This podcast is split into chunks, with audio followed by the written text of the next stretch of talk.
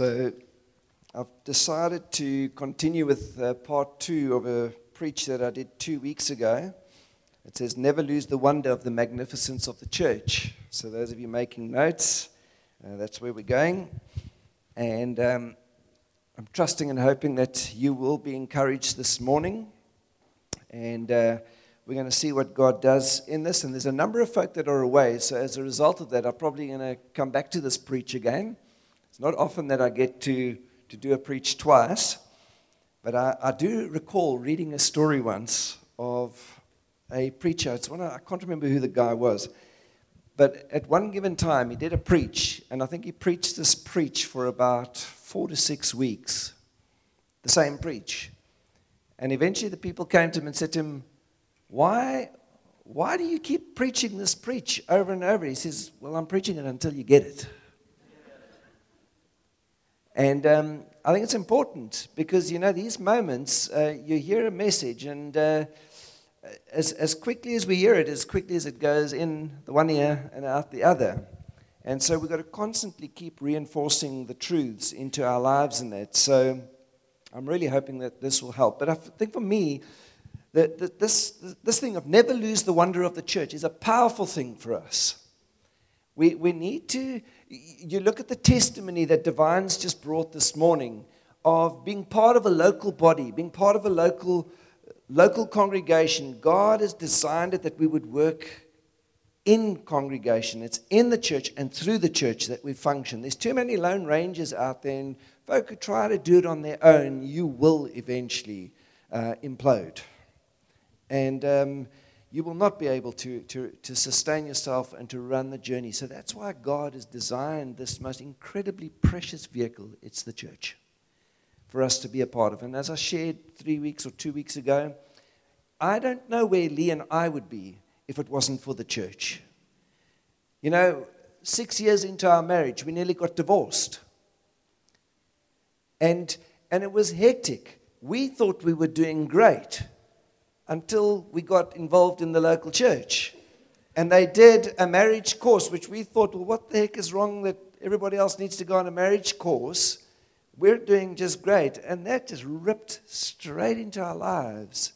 And God started to expose things, and then He started to heal, and He started to restore. But it came when we recognized what God was doing that we realized how great He was how small we were, and we needed to submit and surrender to that. And I'm going to say to you, the rest is history. It was actually quite funny last night sitting with the guys and chatting because everybody's so excited about Gunter and, and Laura. And I was sharing with the guys, we're coming up to 30 years in November of, of, of marriage. And it's by God's grace that Lee has been able to stick it out with me. She's done well. Um, and it's been, a, it's been a massive privilege, but I want to tell you that it's in and through the local church that this has been possible for us to, to sustain this journey and to do life together and to do life together with all of you. You know, yesterday with Gunter's uh, wedding, there were a number of folk here that dive, dove in, dived in, whatever, to actually help set up. I mean, if, if you look at the costs of weddings and those kind of things, what the body did yesterday just to help them and to serve. Um, some of the guys from Stellenbosch said to me last night, they said, geez, and I've never seen guys operate like you guys do. Everybody was just diving in and just helping to make their wedding such an amazing success in and through the local church. That's where it happens. And so I want to say to you the church isn't an attachment to your life, it is your life.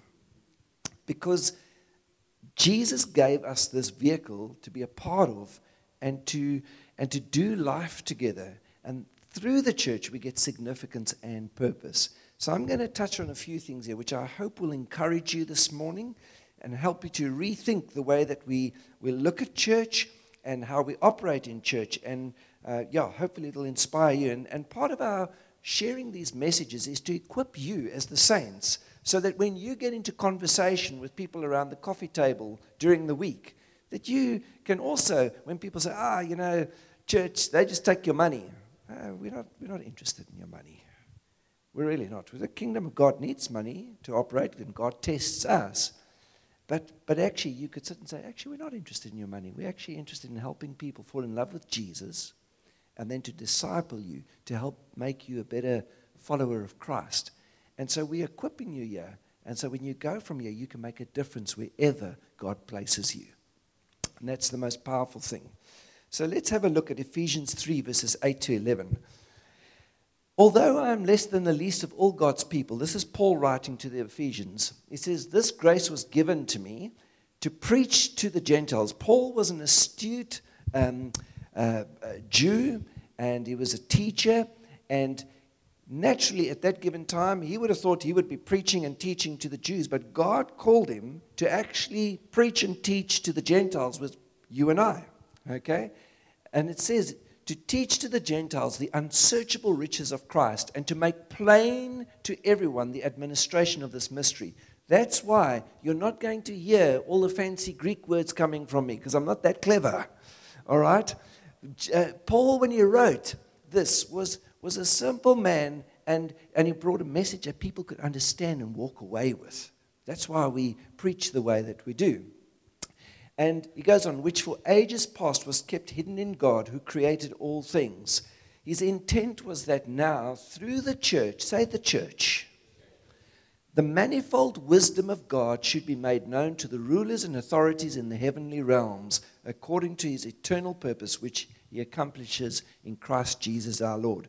For me, the focus is here through the church that the mysteries of God which were a mystery at one point, are now being made known to us now that through the church, God will actually impact people in our areas of influence wherever we find ourselves. So the church is God's chosen vehicle. So there's a couple of things I want to touch on this morning is the marks of a true church.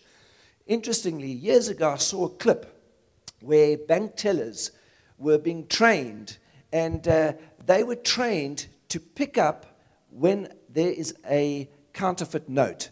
And what they would do was, and I think uh, you sort of in the banking environment, you might know a little bit about this, but what hap- happens is um, the guys would work with true notes and they would count and they would work every day with it for approximately three months. And then what would happen is they would slip a false note in. And while they're working, they'd suddenly pick up the false note because they had been working with the true notes all the time. And so this becomes important for us. And you might say, well, why? That's a good question, Durbanville Central.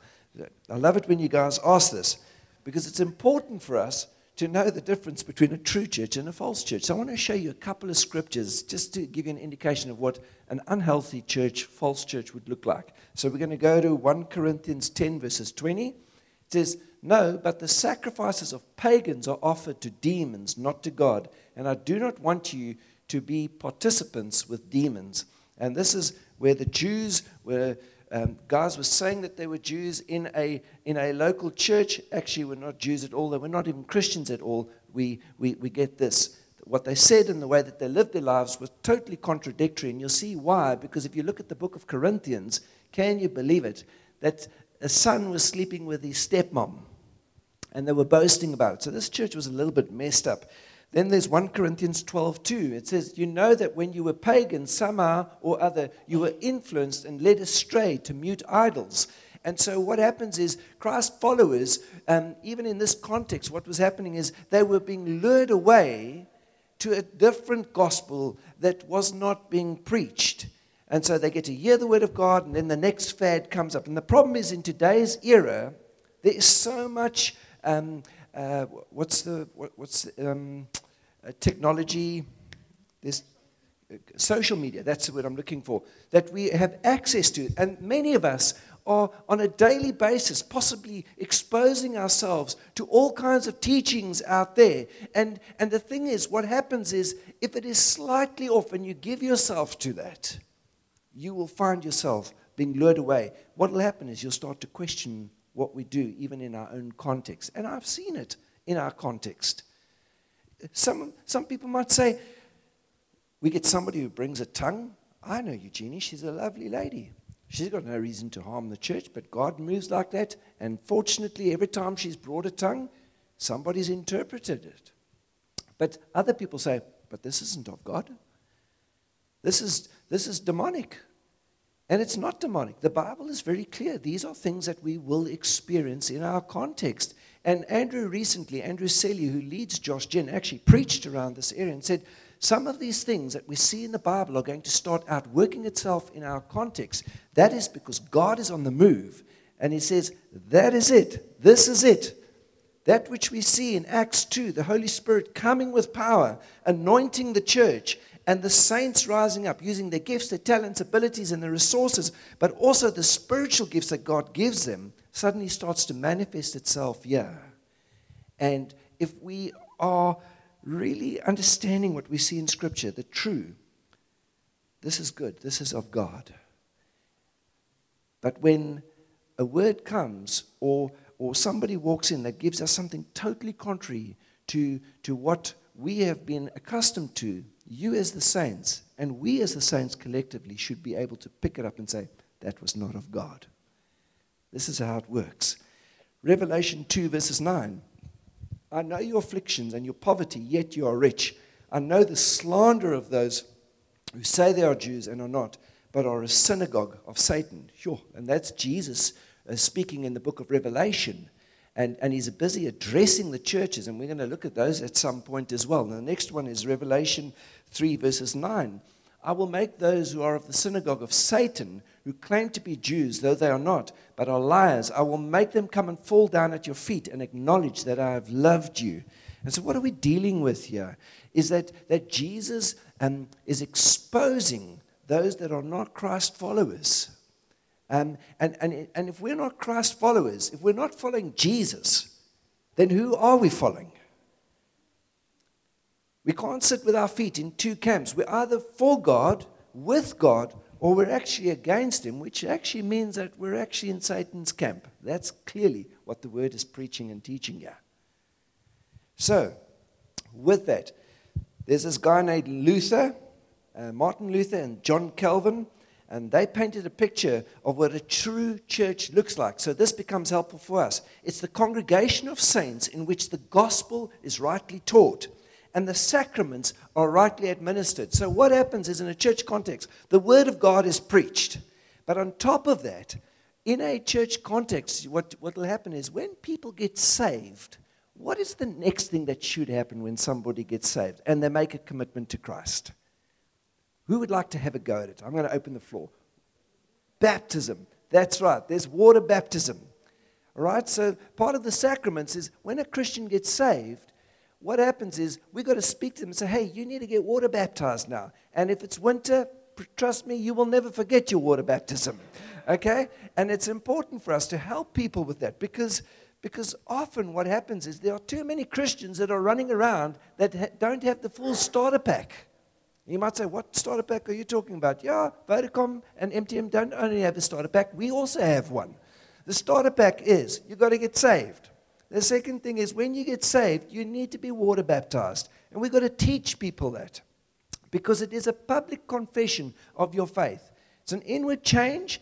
As messed up as what we are, we get water baptized because we're on a journey of being saved. The third thing that should happen is we should be praying for the infilling of the Holy Spirit. A Christian, when you make a commitment to Christ, you receive the Holy Spirit because that's what brings life. But the empowering of the Holy Spirit comes so that we can live life and function as God called us as Christians, and that the power which activates and manifests the gifts of the Holy Spirit um, starts to flow in and through us. And the other thing that should happen um, in the life of the church is that we have communion. That's the breaking of bread and the drinking of juice, represented of Christ's death and resurrection. And that's what we should be seeing in the life of the church. So, what happens is when a body of believers come together, we start to pray, we worship, uh, we hear God's word, we practice the sacraments, and that's actually how we see the church functioning. We're not here to gather crowds and to tickle people's ears. We're actually here to equip you, the saints, to do the work of the ministry, for God to get real with you, you to get real with God, and then for you to fulfill a plan and a purpose that God has for your lives. That's what God has called us to. So, a couple more things here I want to look at the purity and the unity of the church. When we look at the purity of the church, it is the degree of freedom from wrong doctrine and conduct, and it's the degree of conformity to God's revealed will for the church. And this is written by a guy called uh, Wayne Grudem, and he says if you look at the Philippian church and you look at the Colossian church, right? And if you look at their doctrine and what is going on in that particular church and their conduct, you will find that the Philippian church and the Colossian church is actually in a far more pure state than the Corinthian church. All you have to do is go and read the book of Corinthians, and you'll see how messed up they actually are. But thank goodness they all love Jesus, and He's busy working in their lives. But it becomes helpful for us to see that uh, the Philippian church and the Colossian church have a relative absence of doctrinal and moral problems, whereas the Corinthian is totally the opposite. So it is possible that as a church we may not be totally pure, but hopefully, because of what God's doing in us, we are becoming purer, if that makes sense. And so, as saints, we're not sinless. We sin less because of what God is doing in our lives. We should not be enjoying sin, and hopefully, we should be dealing with sin regularly and repenting of it, like we had last week in our meeting. Guys, just repenting of, of the sin and the things that they were holding on to in their lives. Factors that influence a church and, and, and, and make it purer is sound biblical doctrine. Doctrine is what we believe. It's important for us as Christ followers. What do you believe about Jesus? When we meet with people in, in, in the town, what do you believe about Jesus? Do you believe he is the Messiah? Do you believe that he is the Son of God? Do you believe that it's only through Jesus that we can inherit eternal life? Do you believe that Jesus has taken your sin and pegged it on the cross with him because the wrath of God was poured out on Jesus for your sake and my sake? Do we believe that? What do you believe about God? What do you believe about the Holy Spirit? This is doctrine. This is what we believe. There are some non negotiables for us as Christ followers. We cannot tinker with those things. Uh, what do you believe about the church? Those things become very, very powerful for us. And so I want to encourage us in this area. Ask yourself this question What do I really believe? And as a congregation, what do we believe and what are we standing for and what are we portraying and what are we taking out into, into the world? Does this make sense for you guys? It goes on. It's the other things that we look at. There's genuine worship, and there's effective prayer, there's effective witnessing, a, a church that is understanding its function and its role, you'll see I'm going to go there shortly, is a church that is reaching out and witnessing to others. You don't need your Bible under your arm and bashing everybody in the street. You know what? You can do life with people. And you'll see that shortly when I open that up a little bit later on for us. The other thing is, is that we do life amongst the saints.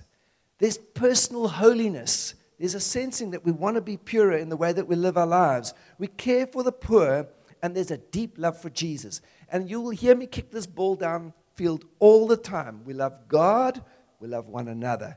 It flows from there to there all the time. And if it flows from there to there, we'll always want to be together in, a, um, in, in that which God has called us to. So, as a church, we are going from glory to glory. And I want to say to you, we won't have everything waxed. Those who are visiting, you know what? We're not a perfect family. Uh, trust me. I'm, I'm, you, you, you got me as a leader here. We're not perfect. You got us as leaders here. We're not perfect. We're just normal people who love the Lord. But the one thing I can encourage you with here your friends you can choose, but your family you can't. The family of God is chosen for you by God. Your friends you can choose, but the brother and the sister sitting next to you who loves Jesus, you don't get the choice in that. And the funny thing is, God uses that person next to you to actually help you in your journey. And in some cases, will expose some character flaws and issues. Is that possible? Yeah, I don't know. But that's how God works. He chooses to do that. And so we actually need to celebrate that and say, God, thank you that you love us enough not to leave us out there, but actually bring us into a body, into a family, and you work with us here. And can I say to you that God uses your life to impact others around you. Don't underestimate the influence that you have by being here on a Sunday morning or going to a com group meeting. Do you know that sometimes you might not get a moment of saying anything, but just your presence can hold somebody else up because they would be encouraged by the fact that you're there. Does that make sense? All right. So I'm just going to read this. Um, Ephesians 5, verses 26 and 27. It says, um, We are to make her holy, cleansing her by the washing with water through the word, and to present her to himself as a radiant church without stain or wrinkle or any other blemish, but holy and blameless. And so, as we preach the Word of God, as we come together, what is God doing? He's actually purifying the bride. And as you sit here this morning, I don't know where every person is at, but what I can tell you, if there was dust on that wall and there was rain coming in, what will happen when the water runs down that wall? The dust will start to run down. Is that right? How many of you have seen that at your homes? I believe in the same way that we sit here, as we come together, as the word is preached, as we worship, as we do what we're doing, the Spirit of God is busy washing over our lives, and He will wash over our lives to greater degrees in each person's life. That's why I can't control what God does. We have to let Him do what He needs to do in each person's life. The, the next thing is that we need to look at the unity of the church. And this is also where the church the church's degree of freedom from divisions among the saints comes into being. Now, we as followers of Christ need to understand that it is possible that we could have challenges in the church. We could have relational issues with one another. Can you believe it? I mean, I know, I'm a pastor. I've got calluses on my backside, you know, because the sheep do bite. Trust me. And, and, and some of you are wondering, what? How can you say a word like that? But it's true. I can show you guys. Yeah, the guy's like, please don't. You're going, yeah.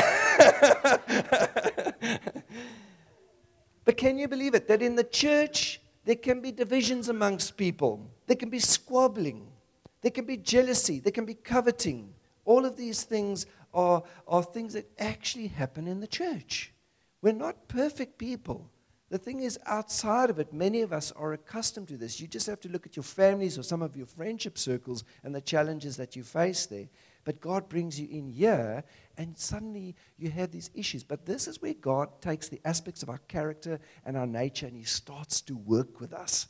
And He goes and He says, Ah, Yehu, you're coveting. You want a bicycle like ants. The only thing is, he needs a very big bicycle. You know, like, Lord, why did he have to get that bicycle? You know, and, and we start to compare gifts, spiritual gifts. And, and, and, and believe it or not, it can get very ugly here. But as the church, we've got to take responsibility and we've got to get rid of our indifference. You and I need to protect the unity of the body. There's a part that God calls you and I to, and that is to make sure that we walk together in unity. We walk together in unity. We love people despite their frailties and their weaknesses. Because you know why? If I look at my life and I see how God has loved me despite my frailties and my weaknesses, who am I to judge you? Just bring it back to yourself and say, if God can love me and you know what you're like, if you are sitting here and you're saying, oh, actually, I'm quite cool, I want to tell you, you already have a problem because you've got pride. And that's a sin. You need to repent of that. We are all broken. We are all messed up. But we have a Savior, and His name is Jesus. And God uses Him to bring wholeness and restoration into our lives. So we need to deal with unforgiveness. Forgive quickly. Prefer one another. Encourage one another in the things of God. Believe the best of one another.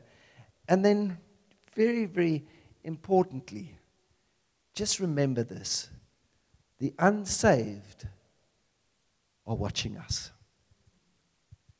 We can say a heck of a lot, but the unsaved will watch our actions and our attitudes. And sometimes that is not always a good testimony. So we need to make sure we take a grip of this and that we're walking correctly in the life of the church. Acts 4:32, it's not, not given to Elmar. It says, "But all the believers were one in heart and mind." And I want to say, and purpose. And Andrew Selley often says to us, he says, we need to be of one heart, one mind, one purpose. What are we doing here? We want to we want to see people get saved. We want to uh, walk well in the life of the church. And then we want to equip you as the saints to go and do the work of the ministry. I loved it this morning in our prayer meeting, folks stepping up and praying. Loved it this morning, seeing people coming up, giving prophetic words. This is what it's about. We're equipping the saints to do the work of the ministry. One heart, one mind, one purpose.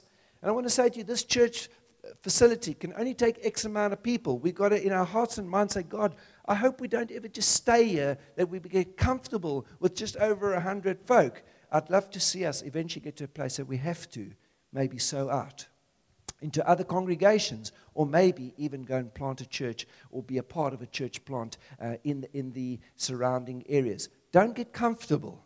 There's only so much this, this facility can take, and we've got to trust God that, that He will pave the way forward for us. One heart, one mind, one purpose, serving His purposes. Philippians 2 2, it says, Then make my joy complete by being like minded, having the same love, being one in spirit and one of mind. Just reinforcing Hey, man, I don't know about you. For me, the wonder of the church is like, yes, Lord, thank you that you've saved me.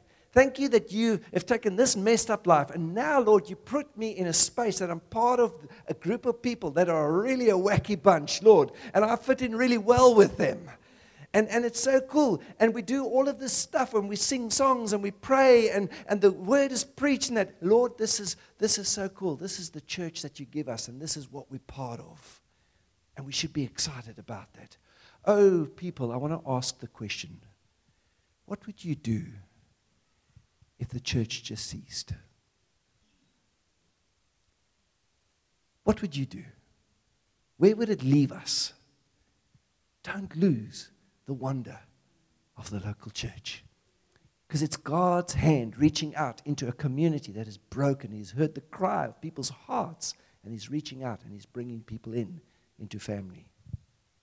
So I've got three things that I'm going to land with um, as this plane has hit 30,000. So the purpose of the church, firstly, is a place of ministry to God. Let's put up Ephesians 5, verses 16 to 19. Making the most of every opportunity because the days are evil. Therefore, do not be foolish, but understand what the Lord's will is. Do not get drunk on wine, which is led to debauchery. Instead, be filled with the Spirit. Speak to one another with psalms, hymns, and spiritual songs. Sing and make music in your heart to the Lord. And I think that's it. So, what does that look like for us this morning? Well, worship. We come to worship God here. That's why we meet. You might be wondering, why do we do some of this stuff? I heard something the other day where somebody was saying, you know, they, they were telling a story. It's like, let me explain it like this Lee bakes a cake, right?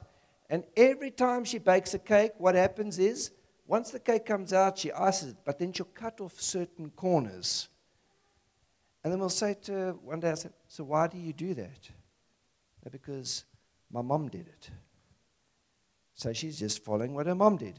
Then you go and you chat to the mom, and the mom said to mom, Lee does this. Why do you do this? Why do you cut the, the, the corners off because she's now following what you've said. And her mom says, Well, my mom used to do it.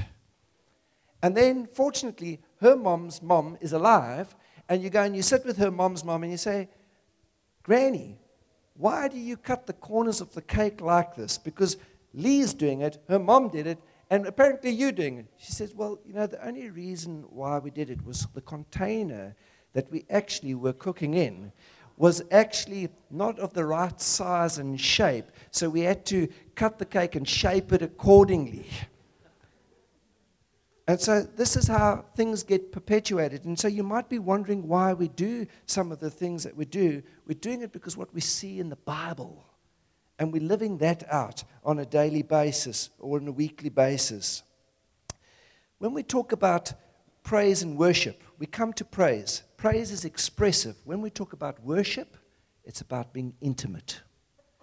So there are moments in our time where we will have songs where we'll be expressive in our praise with God, and then there are moments where we're going to get intimate with God. And ultimately, what is important is that as we do this, that God is glorified and exalted. It's not about singing songs to make us feel good, it's about actually Him being blessed, Him being glorified. Colossians 3, verses 16 says, Let the word of Christ dwell in you richly. Teach and admonish one another in all wisdom, and with gratitude in your heart, sing psalms, hymns, and spiritual songs to God. Ephesians 1:12 says, So that we who are the first to hope in Christ might be to the praise and glory of God.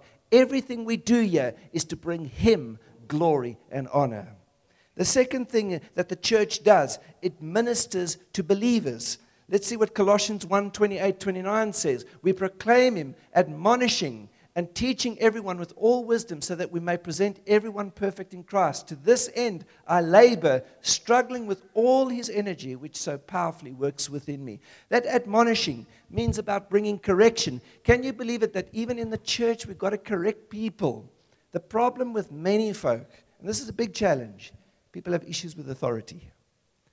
And it's across the board. You can just see your children in school, how they rebel against the teachers. And, and you might have it in your home or you might have it in your workplace. And then we get into the church and people have issues with the authority Yeah, And we are here to serve you. We're here to do you well. We're here to do good. But the, the challenges that we do face is that um, in the church, we need to equip you as saints so that when you see a brother stepping out of line, possibly delving in sin, that would you be willing to go and deal with that, or do you leave it up to the pastors? Imagine what the church could look like if we're looking out for one another. It's a simple thing. Hey, Ian, bro, I saw you operate in a manner which is not so cool. You, are a little bit rough on the edges with Naomi. And, and you know, she's God's daughter. Bro, I, I see something on your life, and, and I think you need to have a look at this. If he really, really is interested in growing in the things of God, he'll go, Yo, you know what? I didn't see that. Thank you for being my blind spot mirror.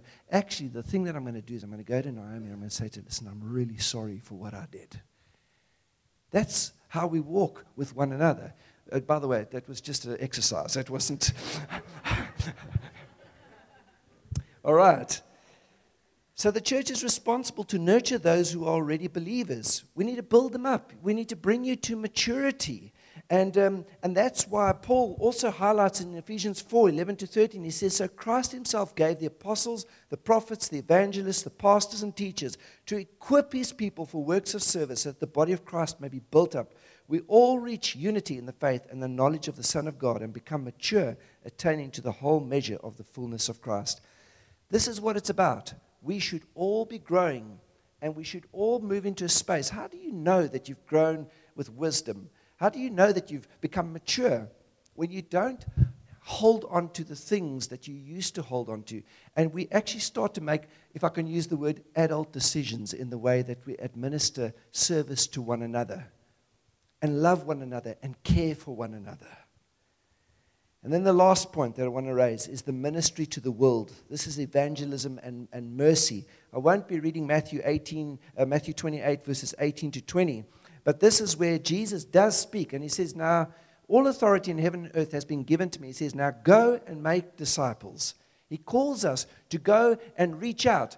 That's what you and I should be doing. We've come, we've worshiped, we've spent time, we're sitting under the Word of God. We have a little bit of fun, we have tea and coffee and all those kind of things. But when you leave here, your life needs to make a difference wherever you find yourself.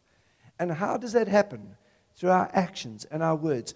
Are we listening to what people are saying? Do we pick up on people struggling? Are you able to pray for your boss if you know that the company is struggling? Say, hey man, listen, I've just come out of a Sunday meeting and I know that there's a massive responsibility on you because you actually have so many people that are dependent on the choices and decisions that you make. Can I pray for you, sir or ma'am?